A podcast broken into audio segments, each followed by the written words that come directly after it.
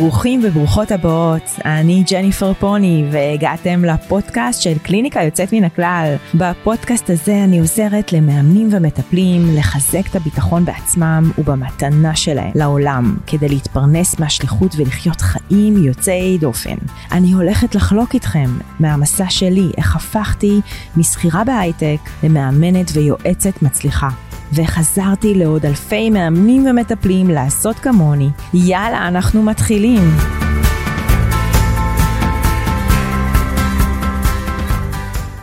ברוכים וברוכות הבאות לפרק נוסף בפודקאסט שלנו של קליניקה יוצאת מן הכלל למאמנים ומטפלים שרוצים לממש ולהתפרנס מהקליניקה שלהם. מה שלומכם? עוד פרק לפנינו מיוחד עם אה, אורחת מיוחדת. אבל לפני כן אני רוצה לשתף אתכם שבדיוק השבוע העברתי סדנה ביום ראשון ושמעתי את הפידבקים אה, על הפודקאסט, כמה שהתוכן כאן הוא חשוב וכמה שהוא מלמד, ואני רוצה להזכיר לכם שכל אחד, כל מי שמקשיב כאן יכול לשלוח שאלה. אה, או אפילו בקשה אה, למייל, ואני קוראת את כל מה שאתם כותבים, אני עוברת אחד-אחד ואני גם מגיבה לכם באופן אישי. אז uh, אני אשמח לשמוע איזה עוד נושאים, איזה עוד דברים מעניינים אתכם. אני לומדת המון מהשאלות שלכם. Uh, גם הנושא הזה שהיום אנחנו הולכים לדבר עליו כאן, הוא הגיע מתוך בקשה אישית. אז uh, תכתבו לי למייל ל-info.jenniferpony.co.il והיום אנחנו נדבר על נושא שהוא, אה, לחלקנו הוא מרגש, ולחלקנו הוא כואב. והנושא הזה, אני זוכרת שהוא פגש אותי בתחילת הדרך, והרבה מאוד פעמים. ו, וגם היום, גם היום, אחרי שבע שנים, רק בצורות אחרות. והיום אנחנו נדבר על כסף. ממש. ובשביל זה אה, אני רוצה להכיר לכם את אחת הנשים המנטוריות, המורות, המנחות והחברות המדהימות, אה, ואני אפילו אה, אגיד חכמות, כי תכלס לקחת נושא שהוא מאוד... ככה עם המון אמוציות. מאוד טעון. מאוד טעון. נכון. ופשוט פישטת אותו. והפכת אותו למשהו שאנשים סביבך אוהבים לדבר עליו. אז בואו תכירו את אה, רויטל אה, שי טייט. אנחנו התאמנו על זה לפני הפודקאסט. אנחנו שש שנים מתאמנות על זה. רויטל שטייט. שיטייט. כמעט, כמעט, קיבלתי ציון 90. אז בשביל זה אנחנו צריכות להיות חברות עוד לפחות כמה שנים, רואה? אז אה, רויטל, מה קורה? מצוין. זה מאוד מצחיק אותי על רקע היחסים בינינו, שאנחנו יושבות פה, אחרי שפעם נפגשנו כדי לדבר על ייעוד, אה, לדבר על תשוקה, והנה אנחנו כאן מדברות על כסף. וואו, איזה יפה זה לראות את ההתפתחות. ממש. Uh, זה אפילו מעניין הסדר, ייעוד, תשוקה וכסף. Mm-hmm. אני חושבת שזה גם מגיע איפשהו בסדר כזה. אני חושבת שכן. אנחנו ברגע שאנחנו ככה מתחילים להתחבר לייעוד uh, דרך התשוקה, ואז ככה מגיע הכסף. אז uh, בואי תספרי לנו, האם, קודם כל, האם תמיד היה לך נוח לדבר על כסף? אני, אני אגיד את זה ההפך, תמיד היה לי מאוד לא נוח לדבר על כסף. למה את מתכוונת? מה זה אומר? אני חושבת הסטינג הזה, באמת המסלול הזה של ייעוד, ואז תשוקה, ואז כסף, מאוד מאפיין את, ה, את הקהילה הזאת, שלך, שלי, שלנו, של המאמנים, מטפלים, מנטורים, מכיוון שיש משהו בכניסה דווקא לתפקיד הזה, למקצועות האלה, לעשייה הזאת שהיא מאוד ייעודית. היא מאוד מתוך קריאה פנימית, והיא יושבת לכולנו על ציר התשוקה. לא אי אפשר להישאר בתחומים האלה, לאורך זמן כמובן, ללא תשוקה. ישנה פרדיגמה שמאפיינת אותנו, את כולנו, שאומרת, אם אני אוהבת מה שאני עושה, אם אני נהנית ממה שאני עושה, אם זה גם בא לי טבעי ואני טובה בזה, ואם זה גם משנה את העולם, אז איפה כסף נכנס למשוואה בכלל? מי צריך כסף בכלל? הרי כסף זה nice to have. במקרה הזה. זה רלוונטי גם לאומנים ומוזיקאים, לכל מקצועות ההוראה למיניהם. כל הקריאה הפנימית הזאת מאוד מתעתעת, כי למה לדבר על כסף? אנחנו הרי משנות את העולם. אבל יש משהו בהבחנה שכסף הוא חלק מהסיפור. Mm. וכסף מחובר לדברים שהם מאוד משמעותיים דווקא כדי לעזור לי לחיות יותר בתשוקה, לתת השראה לאנשים סביבי, להתחבר לתשוקות שלהם, וכמובן, להישאר בתוך אה, נתיב הייעוד שלי. אוקיי, אוקיי, אז, אז, אה, אז אמרת שכאילו זה לא תמיד היה, לך נוח לדבר על נכון. כסף. אז מה, אני... מה זה אומר? יש לך אולי איזושהי ככה דוגמה לתת לי? אה, את כבר כמה שנים את בעולם המנטורינג? אני אה, עשיתי הסבה מקצועית לפני כמעט 17 שנים.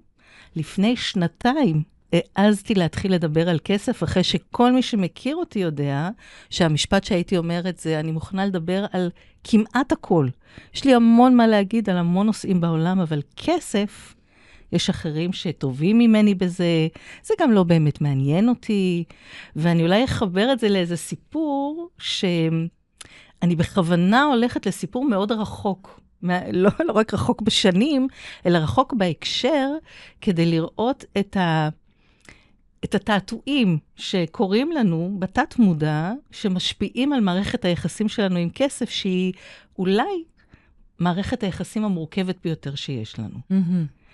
אז uh, קצת כמוך, יש לנו רקע של חיים בחו"ל. נכון. אני בגיל ארבע, uh, עד גיל ארבע גדלתי בארץ, ועד גיל ארבע uh, חיינו בירושלים. ההורים שלי שלחו אותי לגן ויצו. ובגן ויצו של אז, בקריית יובל, היה צריך הרבה כוחות הישרדות כדי שאני אוכל לקבל את מה שאני רוצה, כדי שאני אוכל לשרוד בגן. אז אני ידעתי לחטוף.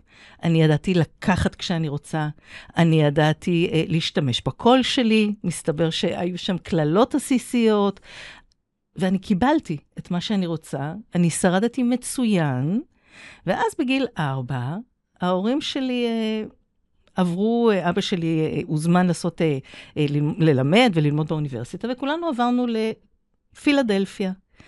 יום ראשון בגן, ואני עומדת, מבינה פתאום שאין לי שפה, לא מבינים אותי, אין לי אוריינטציה, ואני הולכת לכלים שאני מכירה, לחטוף, להשתמש בקול שלי, אה, לקחת את מה שאני רוצה. פסט פורוורד כמה חודשים, שבהם אמנם למדתי לדבר אנגלית ולמדתי מאוד מהר, אבל uh, כנראה שהיה משהו בהתנהלות שלי שלא טעם את התרבות המקומית. Mm-hmm. והגננת הזמינה את ההורים שלי ואמרה להם, תשמעו, היא ילדה נורא מתוקה, אבל אם היא תמשיך כך, בסוף השנה אנחנו נצטרך אה, להיפרד, מכיוון שזה לא תואם את מה שאני מחפשת בגן.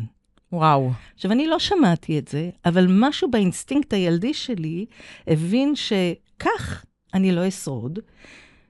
בסוף השנה, מנהלת הגן הזמינה את ההורים שלי, ויש לי עדיין את המכתב, כי הם שמעו את המכתב, והמכתב אומר שבכל שנו, 30 שנות חייה, 30 אה, שנות הנהלת גן, היא מעולם לא ראתה טרנספורמציה כל כך מרגשת.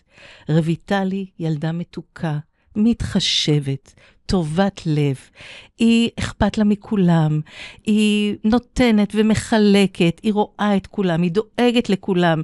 איזה תענוג היה לגלות את הילדה הזאת uh, בגן. עכשיו, זה מקסים. נכון. אבל מה זה אומר? Mm-hmm. זה אומר שמשהו בכוח אה, הישרדות המאוד קדום שלי, על מנת לשרוד, על מנת להרגיש אהובה ושייכת, ידעתי שאני צריכה לגייס ילדה טובה. Mm. והילדה הטובה הזאת בדרך כלל מגיעה עם הבן דוד שלה, דמות המרצה או המרצה. עכשיו, החלקים האלה שבי, חלקים הישרדותיים, ליוו אותי מאותו שלב בגן ועד הרבה, עד היום. אבל אה, היום הם כבר מנוהלים אחרת. אני רוצה עכשיו לקחת ולראות איך הם מנהלים לנו את הקריירה. Mm-hmm. אז כדי להיות ילדה טובה, אני ידעתי שצריך לדאוג לאחרים. Mm. כשאני עשיתי את ההסבה לאימון, הילדה הטובה הזאת מצאה נחת ענקית. כי מה יכול להיות יותר טוב מאשר לעזור לאנשים לגלות את התשוקות שלהם, לגלות את הייעוד שלהם, להפוך את העולם לטוב יותר? זה ווין ווין. ואז איך זה מסתדר עם לקחת כסף? או. בכל המודלים שיש לנו בעולם, אנחנו לא רואים בשיווק, לא לאורך המסגרת, לא מסגרות החינוך, לא בטלוויזיה, לא במדיה החברתית, שאנשים טובים שווה לאנשים שעושים הרבה כסף. אנחנו יודעים שאנשים טובים זה כאלה שהם מתחשבים, mm-hmm. שנותנות uh, תשומת לב, אכפתיות, זמן, אנרגיה, אבל לקחת, לדרוש, לבקש כסף, לבקש יותר, זה לא תואם למודל, זה לא תואם לדמות של הילדה הטובה. והרבה מאיתנו פה בתחום הזה, אנשים טובים. כן. והאנשים הטובים האלה, המקור שלהם זה פעם, פעם מזמן, למדנו שלהיות טוב, להיות טובה, עוזר לנו לשרוד בעולם, להרגיש מוערכת, להרגיש אהוב, להרגיש שייך, שייך, שייכת, שייך. אבל זה חלק הישרדותי, mm-hmm. שעזר לנו עד לשלב מסוים, ומנקודה מסוימת ואילך, הם שיקבעו כמה כסף אני אעז לבקש, כמה כסף אני אעז אה, לתת לעצמי, להעניק לעצמי ולעסק שלי. Mm-hmm.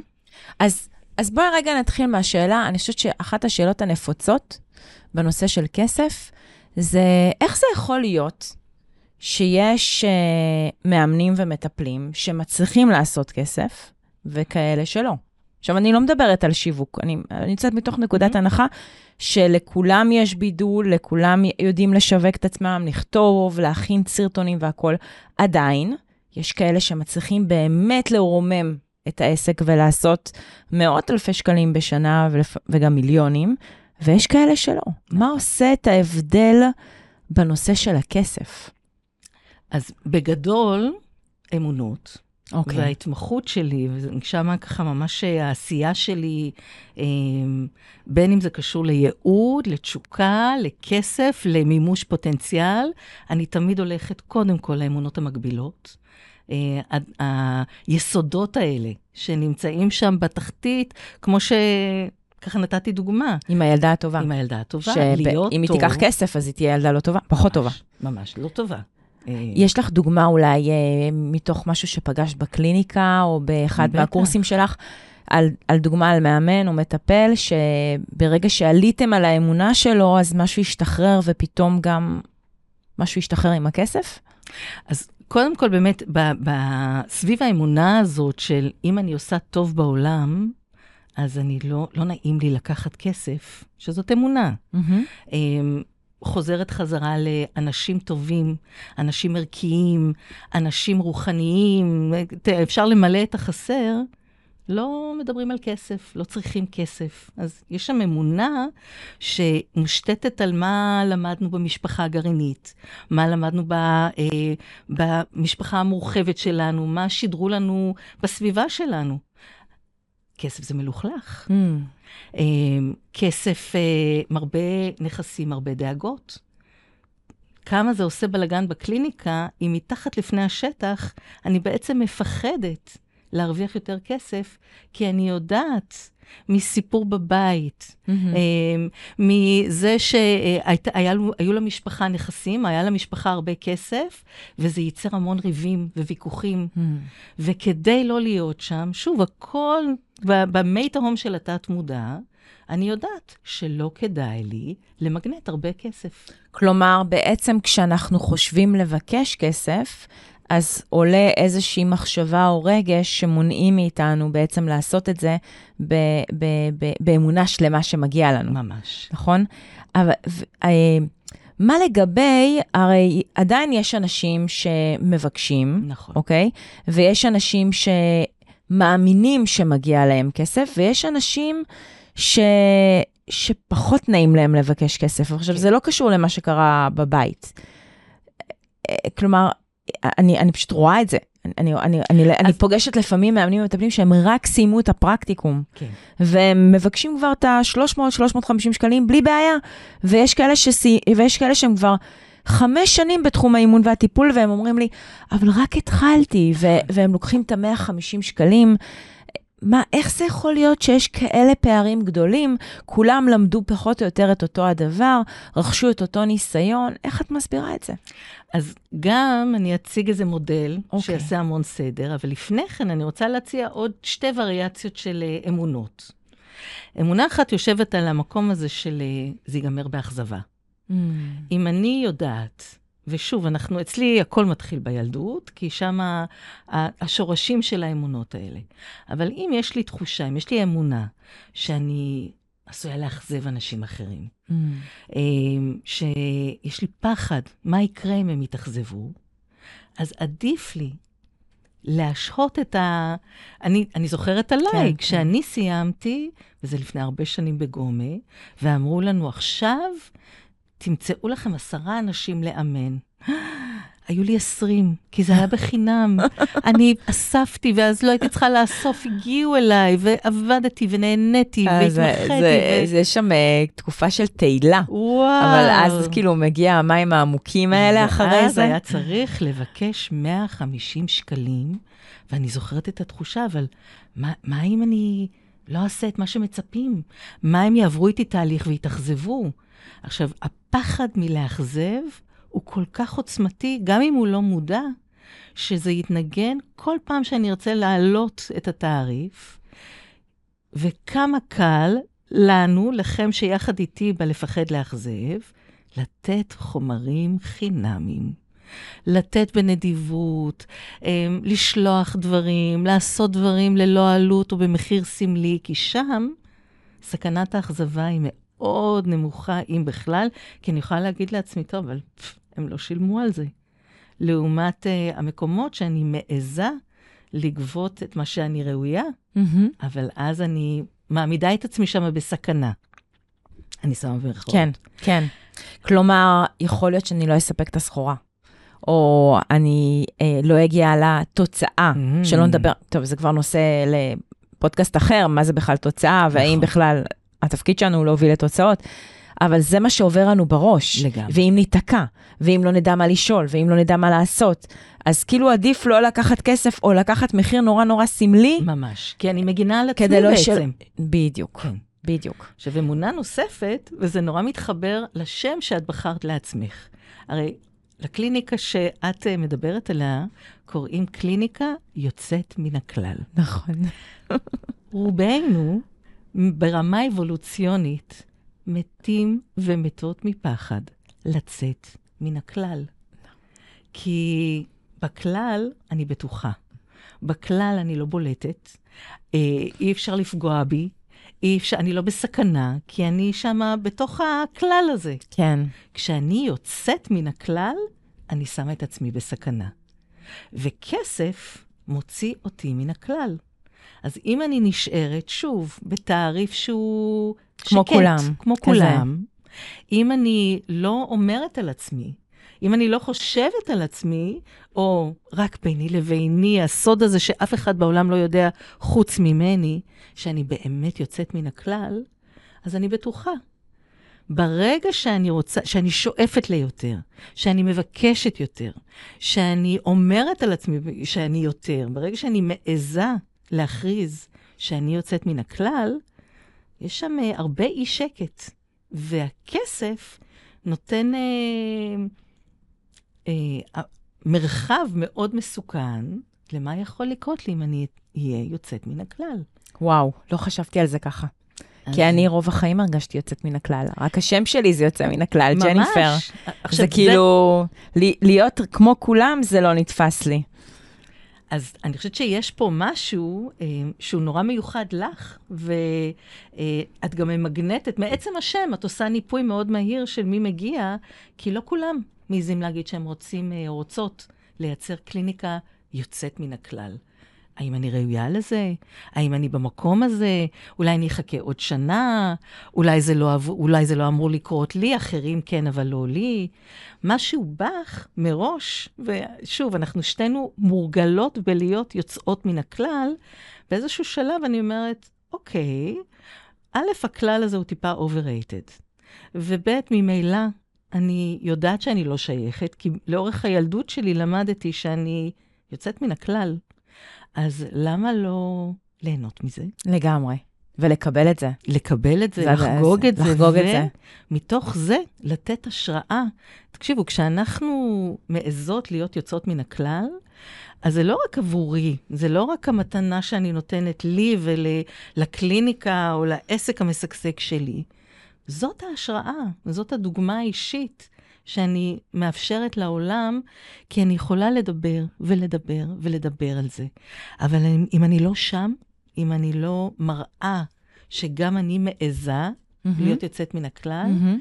אז משהו באנרגיה, ותכף אנחנו הולכות לדבר על אנרגיה טיפה, כן. אמ, לא עובר. וזה המקומות שמישהו אחד מעז לבקש תעריף גבוה, מעז, מעזה להיות יוצאת מן הכלל, ומישהו אחר נשאר ברמת הוואנאבי. Mm. נור, אנחנו נורא נורא רוצות, אבל יש שם עדיין כמה אמונות מגבילות בדרך. שצריך אה, לעבור תהליך שם ולעבוד נכון. על זה. נכון. אמ, את יודעת, אני אמ, חושבת על השנתיים הראשונות שלי כמאמנת, ו... וכאילו, לקח לי זמן להבין שבעצם אימון זה לא תחביב, זה עסק. אה, וגם כשהבנתי את זה, לא באמת הרגשתי את זה. כלומר, ההתנהלות שלי עדיין הייתה כמו תחביב. את יודעת, לא היו לי את השגרות עבודה שלי, השיווקיות, ועשיתי פה, עשיתי שם, לא היה איזשהו רצף של דברים שעשיתי. ו... ואחד הדברים שעלו לי, בשינוי הזה, זה כשמישהו בא ואמר לי, ג'פר, את צריכה להשקיע בעסק כדי שיבואו לקוחות. ואז אמרתי, אבל לא, אני קודם כל צריכה להביא לקוחות, ואז אני אוציא כסף. כאילו, זה לא היה נראה לי הגיוני. כן. ואז הוא אמר לי, אבל אם את פותחת עכשיו חנות בגדים, את צריכה לשכור מקום, נכון? את צריכה לקנות אה, לולבים, את צריכה להביא מוכר, נכון? את צריכה לקנות בגדים, את משקיעה בעסק. אמרתי לו, אבל אני הלכתי ללמוד, הלכתי, יש לי ארגז כלים, באתי, למדתי. איך אנחנו עושים את הסוויץ' הזה? כאילו, כי על פניו זה נשמע מאוד הגיוני, נכון, אבל זה לא קורה. נכון. כי רוב האנשים שלא מוציאים כסף בהתחלה כדי להביא לקוחות, או ללמוד איך להביא לקוחות, הם למעשה לא באמת מצליחים. זה כמו שאמרת, כאילו אחרי הפרקטיקום היו לך 20 פניות, ופתאום, פתאום אף אחד. אה, וגם את, את, את, אני רואה אותך, את משקיעה המון בעסק כן. בשנים האחרונות. איך, איך עשית את הסוויץ' הזה? זה מצחיק, כי בדיוק אתמול דיברתי עם לקוחה שלפני שנה, ממש אה, עשינו כזה לחיים של שנה, היא התחילה לדבר על לפתוח עסק. לא מהתחום, אה, לא, לא מהתחום הזה, אלא מתחום נדל"ן, והיא חלמה בגדול. וכל פעם הייתה חולמת בגדול ונבהלת. וחולמת בגדול ונבהלת. אבל היה משהו בחלום הזה, שמראש היא אמרה, אני הולכת לשכור משרד לא לבן אדם אחד, אני כבר רואה משרד של ארבעה אנשים. אז היא שכרה את המשרד היותר גדול. ועוד לפני שהיו לה לקוחות, היא אמרה, ככה, תוך כדי שיחה, היא אמרה לי, רויטל, אני כבר רואה, אני רואה שאני צריכה את התשתיות. אז היא התחילה לארגן, אה, ברור, של לוגו, ותוכנית פעולה, ולקחה אה, את כל המובילים בתחומה ברמת העסק. אבל היא גם חלמה, והיא גם העזה, והיא השקיעה בפייסבוק ממומן, והיא לקחה לעצמה תוכנית רדיו, והיא ביקשה המלצות, והיא ביקשה תעריף שהוא פי שלוש מכל המתחרים שלה בתחום. וואו. ודיברנו על זה, ככה עשינו reverse engineering אה, לשנה שהייתה, כי כיום, שנה אחרי, העסק כבר מכניס מאות, מאות אלפי שקלים, מתנהל, במשרד יש חמישה עובדות. כל מה שהיא היא כבר- חלמה עליו. כל מה שהיא חלמה, היא כבר מחפשת את המשרד הבא, כי ברור לה שתהיה התרחבות. היא משקיעה בעסק, למרות שבדיוק דיברנו אתמול על הצוואר בקבוק שיש, אז עדיין לא נכנס אותה כמות שהיא צריכה, אבל ברור לה שחלק מזה צריך לקרות כדי להרחיב את העסק. ויש משהו, יש כמה מרכיבים. כן. כלומר, איך אנחנו עושים את השינוי החשיבתי הזה של, של כאילו, קוד, מה בא קודם? נכון. השקעה, שזה בעצם סוג של הוצאת כסף, או קודם כל הכנסת כסף. נכון. מה, איפה התנועה? האם, איך עובדת התנועה הזו? אז קודם כל, אין תשובה חד משמעית. אוקיי. אבל מה שכן חשוב לשאול, זה, אה, להבין, זה שיש פה משהו ב, אה, בנתינה לעצמי, שהוא הרבה מעבר למה שנדמה לנו. אפשר אני- לקחת את זה גם לעולם הזוגיות. לגמרי. אז אני בניתי מודל, זה עובד באנגלית. אוי. אה, אבל אה, ארבע אותיות, יאללה. והמודל נקרא מודל מלט. מלט. M-E-L-T. אוקיי. money, energy, love ו-time. כן. אה, כסף, אנרגיה, אהבה וזמן. אוקיי. וככל שאני עובדת עם אנשים, אני רואה שבארבעת המוקדים האלה, במערכת היחסים שיש לנו עם זמן, עם כסף, עם האנרגיה שלנו ועם מערכות היחסים, כמו שסיימון סינק אמר, how you do anything is how you do everything. האופן שבו אני מתייחסת לאחד מהם, האסטרטגיות שלי מול אחד, ישקפו את, ה, את האסטרטגיות שלי מול השאר. זאת אומרת, שאם יש לי אישו בניהול זמן, אם אני מרגישה שאין לי מספיק זמן, שזמן זולג לי בין האצבעות, שאני במרוץ נגד הזמן, סביר מאוד להניח שגם תהיה לי תחושה שאין לי מספיק כסף, וכסף קצת זולג לי בין האצבעות, ואני נמצאת ככה במרוץ כל חודש נגד, ה, נגד ה, מה קורה, והאם זה יקרה, ואיפה תהיה ההכנסה.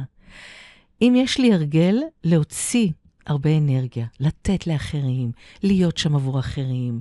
אמ, הזכרתי מקודם את, אה, את אה, אחת הדמויות החביבות עליי, הדמות המרצה. אני רגילה לרצות ולהיות שם ולתת, ובלי גבולות, כי אני בן אדם טוב, או כי אה, ככה יותר קל לי. אם ההרגל שלי לת- הוא להוציא אנרגיה יותר מלהכניס, מהמם. ההרגל שלי יהיה להוציא סביב כסף יותר מלהכניס, אבל לא להוציא על העסק, להוציא על אחרים, מהמם. להוציא על דברים שלא משרתים אותי. כשאני אומרת לאו, זה מערכות היחסים. כשאני מסתכלת על עצמי במערכות היחסים שלי, מה התפקיד שלי שם? האם אני זאת שרגילה להיות שם עבור אחרים? מהמם. האם אני האוזן הקשבת? האם אני יודעת לבקש עזרה? האם אני יודעת לקחת אה, עזרה כשאני צריכה? אותן אסטרטגיות שאני אפעיל שם, אני אפעיל אל מול הזמן שלי, ואל מול האנרגיה שלי, וכמובן אל מול כסף. עכשיו, מדהים. זה נורא מעניין להתחיל זה לראות. ממש מדהים, אני מנסה ככה לחשוב על עצמי, כי אני למשל, מבחינת ניהול זמן, אז אה, מאוד מאוד חשוב לי שהכל כתוב. כלומר, שכל הפגישות יהיו כתובות, גם אם זה שיחת טלפון, אני משריינת זמן מהרצון הזה של להיות נוכחת בשיחה, ולא לעשות עוד מיליון דברים בו זמנית, כי אז אה, משהו מתפספס שם בתוך השיחה. אז אני, הם, לוקח לי זמן, כי אני, אם אני לא עושה משהו תוך כדי השיחה, זו שיחה מבוזבזת. וואו. אם אני לא מכינה משהו, עושה משהו, מקפלת משהו, שוטפת משהו, ורק מדברת, אז זה, זה לא ניצול נכון של האנרגיה שלי. מדהים. אז איך נגיד זה יכול להתחבר לכסף? אני מנסה או. אצלי. אה, נו. כי, כי נגיד אני מנתבת את הכסף לדברים מאוד מסוימים. כלומר, כאילו כל, כל משאב של כסף הולך לפעילות מאוד מסוימת בתוך העסק. נכון. זה נורא מסודר כזה, אני נכון. יודעת כמה כסף יוצא על, אה, על שיווק, אני יודעת כמה כסף יוצא על ייעוץ, על... על אה, וכמה כמה זה בטח מתסכל אותך, כשאת רואה אנשים כמוני, של um, הדברים זורמים, ובשם החופש, כי אני, אם יש עוד כמוני, אז ערך החופש, ואני חייבת חופש, ואני לא יכולה להיות כלואה בתוך הלוחות זמנים ההדוקים האלה, אבל החופש הזה הוא חופש מדומה, כי באמת יש שם זליגה של דברים שאני לא מודעת להם, והמקור שלהם הוא באמונות שלי, שאני לא ראויה, או שלא מגיע לי, או שאני לא יכולה להיות במרכז. זה מסוכן להיות יוצא מן הכלל, זה מסוכן כן. לבלוט, כן. ועוד ועוד, והאמונות האלה ימשיכו לנהל אותי.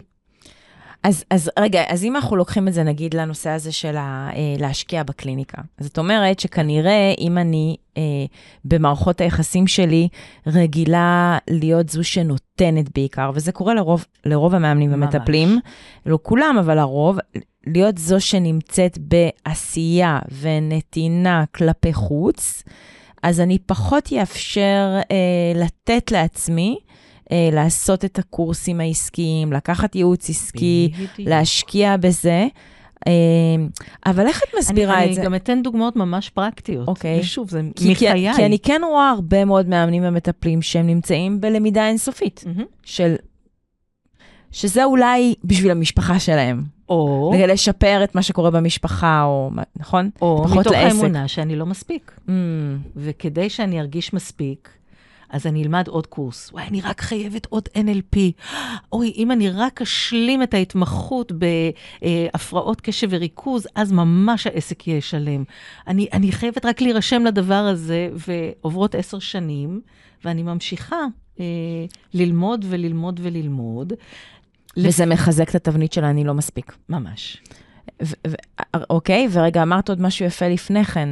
זה, זה שכאילו, הם, הם, הרוב בעצם ממשיכים ללמוד, כי זה בעיקר אה, מאפשר להם להיות טובים יותר, אוקיי? זה גם הרבה פעמים יכול להיות, ושוב, זה נורא אינדיבידואלי, אז זה מעניין להתחיל לשים לב כן, אמרת שיש לך דוגמאות, זהו. כן, אז, אז האם אני נרשמת לקורס הבא, או ל... ל, אה, ל, ל אה, תוכן שאני חייבת, אני פשוט חייבת ללמוד, כי אני מרגישה שזה לא מספיק, הרבה פעמים זאת אסטרטגיית דחיינות גאונית. כי תחת הכותרת של אני עדיין לומדת עוד קורס אחד, אני לא חייבת עדיין לצאת לאור. אז אני קונה לעצמי עוד חצי שנה של שקט. אה, אני מקסים. קונה לעצמי עוד, אה, עוד, עוד אה, סיבה ממש ממש טובה למה אני לא מעלה את התעריף.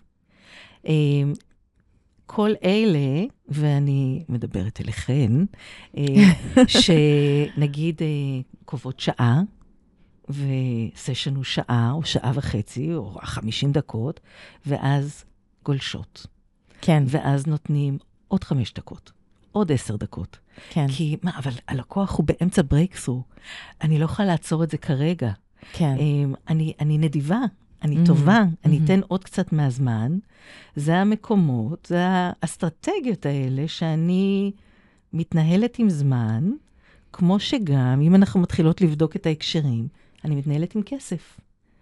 עכשיו, מתחת לארבעת אלה, מתחת לזמן ולאנרגיה ולכסף ולמערכות היחסים, יושב אה, נושא שגם אני וגם את מאוד מתמקדות בו, והנושא הוא ערך עצמי. ככל שהערך שלי לא מוגדר, ככל שאני נמצאת בספק כמה אני טובה, האם אני מספיק טובה, האם אני מספיק מקצועי, האם אני מספיק מנוסה, אה, מה הערך של העשייה שלי, מה הערך של מה שאני מלמדת, מה הערך של התהליך. כשכל הדברים האלה נמצאים בסימן שאלה, הם ישפיעו על מערכות היחסים שלי עם הזמן שלי, כי אני ארגיש שאולי אני צריכה לתת עוד קצת זמן, כדי מהמם. לוודא שהתהליך באמת באמת עובד. מהמם. זה ישפיע על הכסף, אולי אני לא אעלה עוד את התעריף, כי אני עוד לא לגמרי סגורה מה הערך שלי. זה ישפיע על איכות מערכות היחסים, כמה אני זמינה ללקוחות שלי. האם יש לי גבולות? האם אה, מותר ליצור איתי קשר בכל זמן שהוא, או שאני יודעת לנהל את הדברים? אה, וכמובן, באנרגיה שלי, כמה אני משקיעה אל מול כמה אני מכניסה, וזה מתחבר לשאלה שלך על אה, להשקיע בעסק. אם הערך שלי, סלש, תחושת הערך של העסק שלי, היא בספק, ההרגל יהיה להגיד, אני אחכה עוד קצת. מהמם. אני אחכה להוכחות. אבל זה קורה בדיוק הפוך. ממש. ברגע שאנחנו משקיעים, זה כמו, זה כמו ילד שנולד. ככל שאנחנו משקיעים בו יותר, אנחנו אוהבים אותו יותר.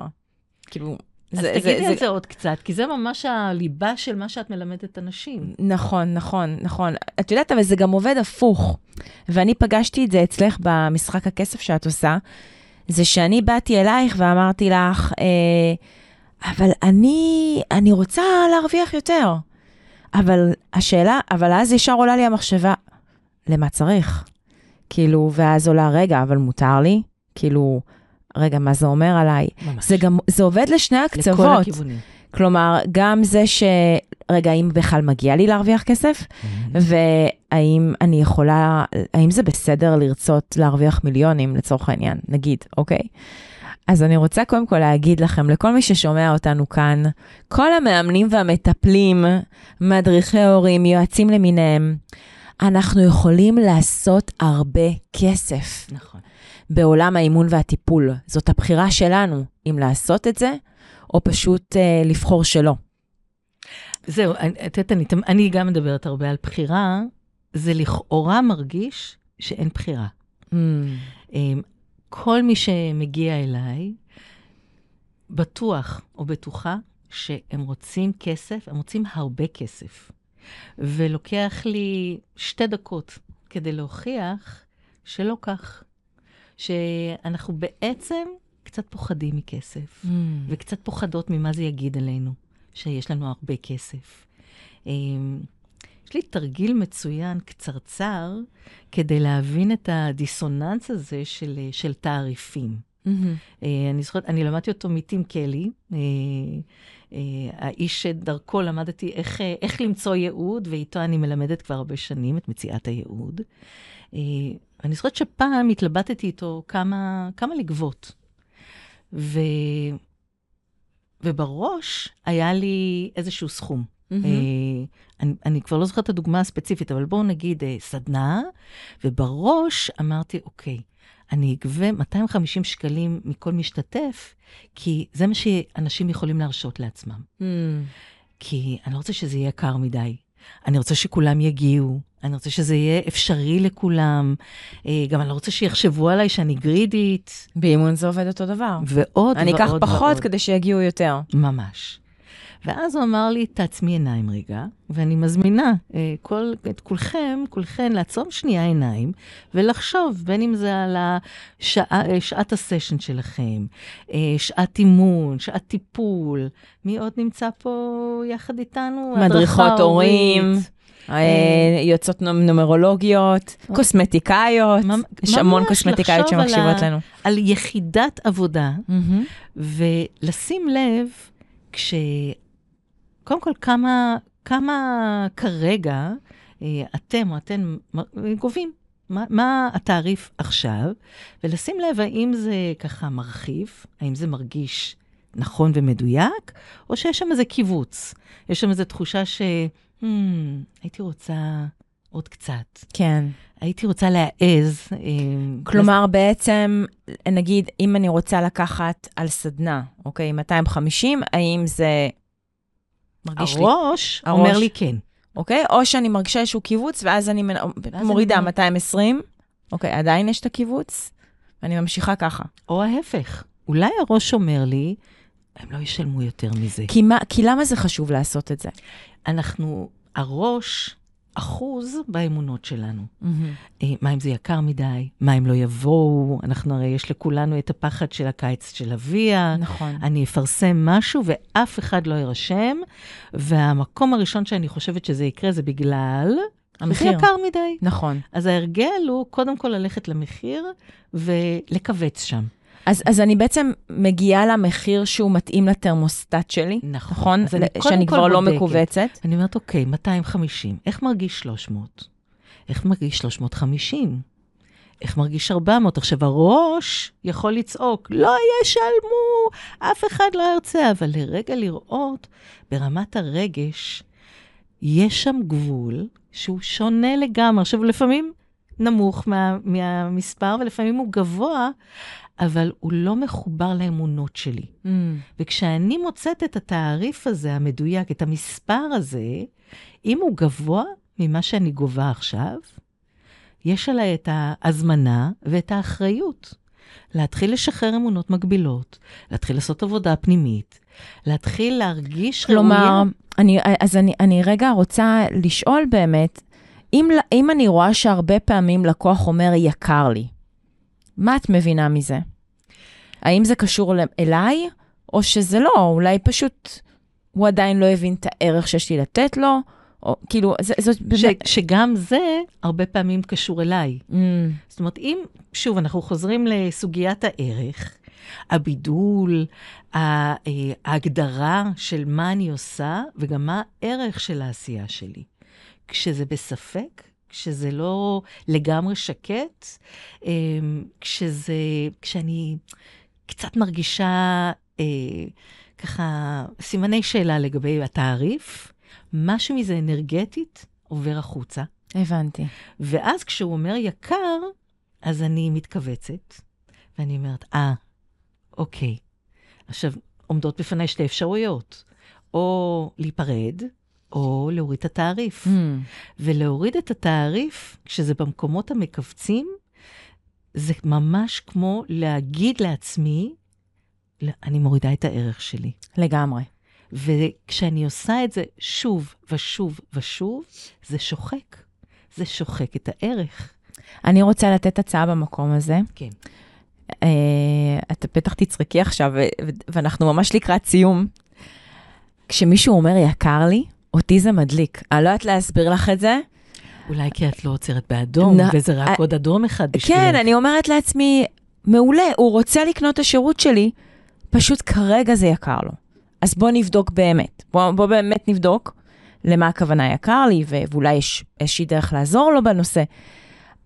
ואת צודקת, זה קשור באמת למקום של הערך עצמי, כי אני ממש. יודעת מה השירות שווה, ואני כי יודעת הוא מה... לא הוא- ערער אותך, והוא לא ערער את העסק או את ההצעה, הוא בסך הכל אמר, משהו פה אני לא מבין. כן, לא, עוד, לא, עוד לא הצלחתי להבין, והרבה פעמים זה כמעט כמו הזמנה של, תסבירי לי. תסבירי לי עוד בבקשה, קצת, תעזרי תני לי. עוד קצת נכון, משהו. נכון. אבל עם הערך, וזה קורה לרוב, באמת לרובנו, אם לא לכמעט כולנו, בטח בשלבים האלה, אם משהו מעורער אצלי סביב הערך של העשייה שלי, של העסק שלי, של הקליניקה, וגם שלי, הנטייה תהיה לקחת את זה באופן אישי, נכון. לי- להיסגר, להגיד, אה, אמ, ידעתי. אמ, אני עוד לא כמו ג'ניפר, אני לא כמו האם, אני צריכה כנראה לקחת עוד קורס, ללמוד עוד משהו, לעשות עוד משהו. אבל אמ, כשמקודם דיברנו בטיזר על הביצה והתרנגולת, ההרגל הוא לחכות להוכחות Mm, שהעסק שלי ראוי, ואז להשקיע בו. מקסים. וכמו שאת אומרת, כמו שאני יודעת, ושוב, לג'ניפר זה בא הרבה יותר טבעי. אני עשיתי עלייה סיזיפית בהר, עד שאמרתי, זה, זה הפוך. כן. אם אני אחכה להוכחות, אני אגיע לשם בסוף. אבל זה הר גבוה ומעייף ושוחק. ואם אני מחליטה שיש ערך לעשייה שלי, שאני יודעת מהו, ולפעמים צריך לשבת וממש לכתוב. נכון. לדייק ולהבין, וזה מה שאת עושה עם אנשים, להבין את הבידול, להבין את האיכות שלי, וללכת עם זה, ולהתחיל להגיד, אני עכשיו מחפשת הוכחות למה שאני כבר יודעת. להתבונן.